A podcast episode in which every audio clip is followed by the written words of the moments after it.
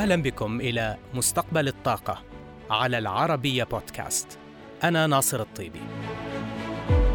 نسعى في هذا البرنامج إلى المساهمة في الحوار الدائر حول عملية التحول في مجال الطاقة عالميا نحو مستقبل خال من الانبعاثات يضمن أمن المناخ وأمن الطاقة. منذ يولي فيروس كورونا تسارع إغلاقات مصافي التكرير في الدول المتقدمة وذلك في ضوء الطلب الضعيف على الوقود والمنافسة المستعرة مع المصافي الأكثر كفاءة في آسيا والشرق الأوسط. ففي هذا السياق أعلنت هذا العام 11 مصفاه نيتها الإغلاق بحسب IHS ماركت وهذا كله يندرج ضمن التحول الحاصل في موازين قوى التكرير عالميا. بعيدا عن مصافي الدول المتقدمة الصغيرة والقديمة والتي تواجه تراجعات طويلة الأجل في الطلب لينتقل مركز القوة شرقا إلى دول مثل الصين التي تمتلك مصافي حديثة وأكثر كفاءة والمستفيدة من أسواق إقليمية متنامية. حيث ستضيف الصين والهند والشرق الأوسط خلال العام 2020 و2021 نحو 2.2 مليون برميل يوميا إلى قدراتها التكريرية في حين ستفقد الدول المتقدمة مثل الولايات المتحدة واليابان نحو 1.7 مليون برميل يوميا خلال نفس الفترة بحسب وكالة الطاقة الدولية. نقارن هذه الأرقام بما فقده العالم من قدرات تكريرية في الفترة التي تلت الأزمة المالية العالمية ما بين 2009 و2011 حيث تم إغلاق قدرات تكريرية بلغت 2.2 مليون برميل يوميا خلال الفترة بحسب IHS Market.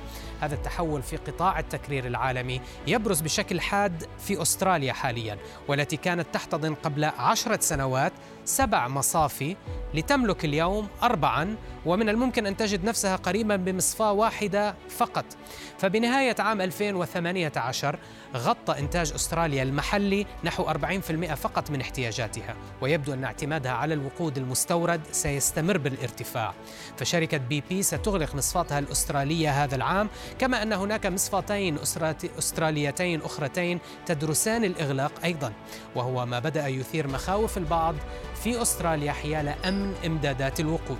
الجائحة كانت قاسية جدا على مصافي التكرير حيث شهدت انخفاض هوامشها في الربع الثالث من العام الماضي إلى أدنى مستوى في أكثر من عقد بحسب وكالة الطاقة الدولية. لكن الهزة التي تضرب القطاع تشير إلى أن الأثر قد يكون دائما. فقد أعلنت شل في أكتوبر الماضي أنها تخطط لخفض محفظتها التكريرية من 14 مصفاة إلى ست مصافي فقط وذلك في ضوء توقعاتها الضعيفة للطلب مستقبلا وفي ظل تعهداتها المتعلقة بخفض الانبعاثات فهل تتسارع أكثر موجة إغلاقات المصافي خلال السنوات القليلة المقبلة؟ لتسليط الضوء أكثر على قطاع التكرير العالمي استضفت ريتشارد جوسويك رئيس قسم أسعار النفط والتكرير في بلاتس وسألته عن توقعاته لقطاع التكرير لهذا العام حيث توقع لقطاع التكرير العالمي شتاء صعبا هذا الموسم.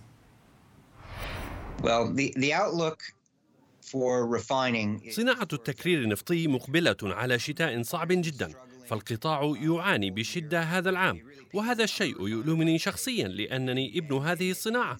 وما تعاني منه الصناعة اليوم بالإمكان تقسيمه إلى جزئين.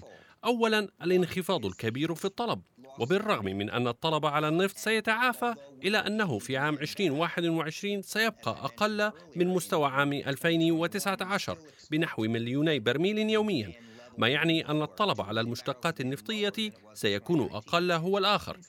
ثانيا هناك عدد من مصافي التكرير التي كانت تحت الإنشاء لفترة طويلة. تبدأ اليوم في الدخول إلى الخدمة وزيادة إنتاجها وهذه المصافي هي منشآت حديثة وضخمة وذات كفاءة عالية. من ضمنها المصافي الضخمة في الصين ومصفاة جازان في السعودية ومصفاة الزور في الكويت. لذا كل هذه المصافي الضخمة ستدخل الخدمة في ظل غياب الطلب. نتيجة لذلك فإن المصافي الأصغر والأقدم والأقل كفاءة المتواجدة في السوق المنكمشة والناضجة تلك المصافي ستعاني أكثر والعديد منها سيغلق. منذ مطلع العام سمعنا عن إعلانات للإغلاق يصل حجمها الإجمالي إلى مليوني برميل يوميا من القدرات التكريرية. إعلانات الإغلاق هذه ليست نهائية بعضها سيكون كذلك. ولكن البعض الآخر سيحول المصافي إلى محطات لاستقبال شحنات المشتقات أو يعيد ترتيبها لتكرر الديزل العضوي. وبعض المصافي الأخرى ستعلن أنها ستوقف عمل المصافي وستبحث في خياراتها لاحقا كالبيع مثلا. ولكن هذا يعني أنه في حال تحسنت الظروف السوقية مستقبلا فإن عودة بعض هذه المصافي للعمل خلال عام أو عامين أمر وارد. لكن هذا لا يغير من حقيقة أن الكثير من تلك المصافي سيتم إغلاقها وهذا أمر ليس غريبا. هناك دائما نسبة صغيرة من الإغلاقات ولكن بعد الأزمة المالية شهدنا بين أعوام 2009 و2011 إغلاق قدرات تكريرية بحجم خمسة ملايين برميل يوميا. معظم هذه الإغلاقات كانت في أمريكا وأوروبا واليابان ومعظمها لم يعد للعمل بتاتا. وأعتقد بأننا سنشهد امرا مماثلا هذه المرة. حيث أن معظم إعلانات الإغلاق هذه السنة جاءت من أمريكا وأوروبا وأستراليا واليابان والفلبين. حتى سنغافورة بدأت بخفض قدراتها التكريرية. ولكن من غير الواضح ما إذا كانت هذه الإغلاقات جزءا من خطط استراتيجية طويلة الأجل أم أنها مرتبطة بإدارة التدفقات النقدية. فالهوامش في أفضل حالاتها بالكاد تصل إلى مستوى التعادل وهذا لا يغطي التكاليف الثابتة حتى. بالتالي فإن معظم مصافي التكرير عالميا تسجل خسائر في ظل الظروف الراهنة. هناك بعض المصافي الرابحة لكنها تلك المدموجة في مجمعات إلى جانب مصانع بتروكيماوية. لكنها ستستمر على الأغلب في تسجيل الأرباح لأنها مصاف ضخمة وجديدة ومتواجدة في أسواق نامية. أما تلك القديمة في الأسواق النضيجة فستتراجع وهي في جلها موجودة في الدول الغربية. أما بخصوص الهوامش فأنا ذكرت سابقا بأنه سيكون شتاء صعبا لأن أسعار البنزين دائما ضعيفة في تلك الفترة. أما الديزل فنحن قلقون من أن الطقس الأقل برودة من العادة في أمريكا وبريطانيا خلال موسم الشتاء الحالي سيخفض الطلب على الديزل بنحو 600 ألف برميل يوميا مقارنة بالعام الماضي. ولكن عندما نبلغ فصل الربيع ستتحسن هوامش البنزين حيث أن الطلب عليه سيزداد لذا أنصح زملائي في صناعة التكرير بالصمود. ريتشارد سؤالي يتعلق بأسعار المنتجات البترولية، هل هناك بعض المنتجات سيكون أدائها السعري أفضل من أداء منتجات أخرى؟ هل هناك بعض الأحداث الموسمية التي يجب أن نتابعها والتي ستؤثر على السعر الريلاتيف أو المقارن بين المنتجات؟ جميع المنتجات النفطية تضررت أسعارها، لكن بعضها كان أفضل أداء من غيرها، وعلى رأسها تلك التي تستخدم كلقيم في الصناعات البتروكيماوية، وذلك بسبب الطلب الكبير على المنتجات كمعدات الوقاية الشخصية. أما البنزين فقد تحرك في دورات سعرية. في أوقات الحظر والإغلاقات في مارس وأبريل الماضيين تراجعت أسعاره. لكنها عادت لتتعافى في الصيف الماضي والآن وفي ضوء الإغلاقات الجديدة عادت للانخفاض.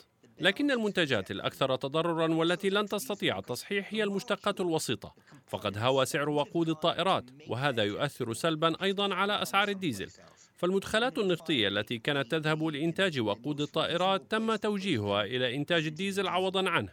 وهذا أدى إلى تخمة في إمداداته ولكن بالرغم من ذلك لم تهوي أسعار الديزل بنفس النسب التي سجلها وقود الطائرات ولكن لا أحد يعرف ما إذا كان الشتاء سيكون دافئا أم لا. لذا تعافي أسعار المشتقات الوسيطة سيكون بطيئا لأن السفر بالطائرات لن يعود كما كان قبل أن يشعر الجميع بالثقة والراحة بركوب الطائرات من جديد.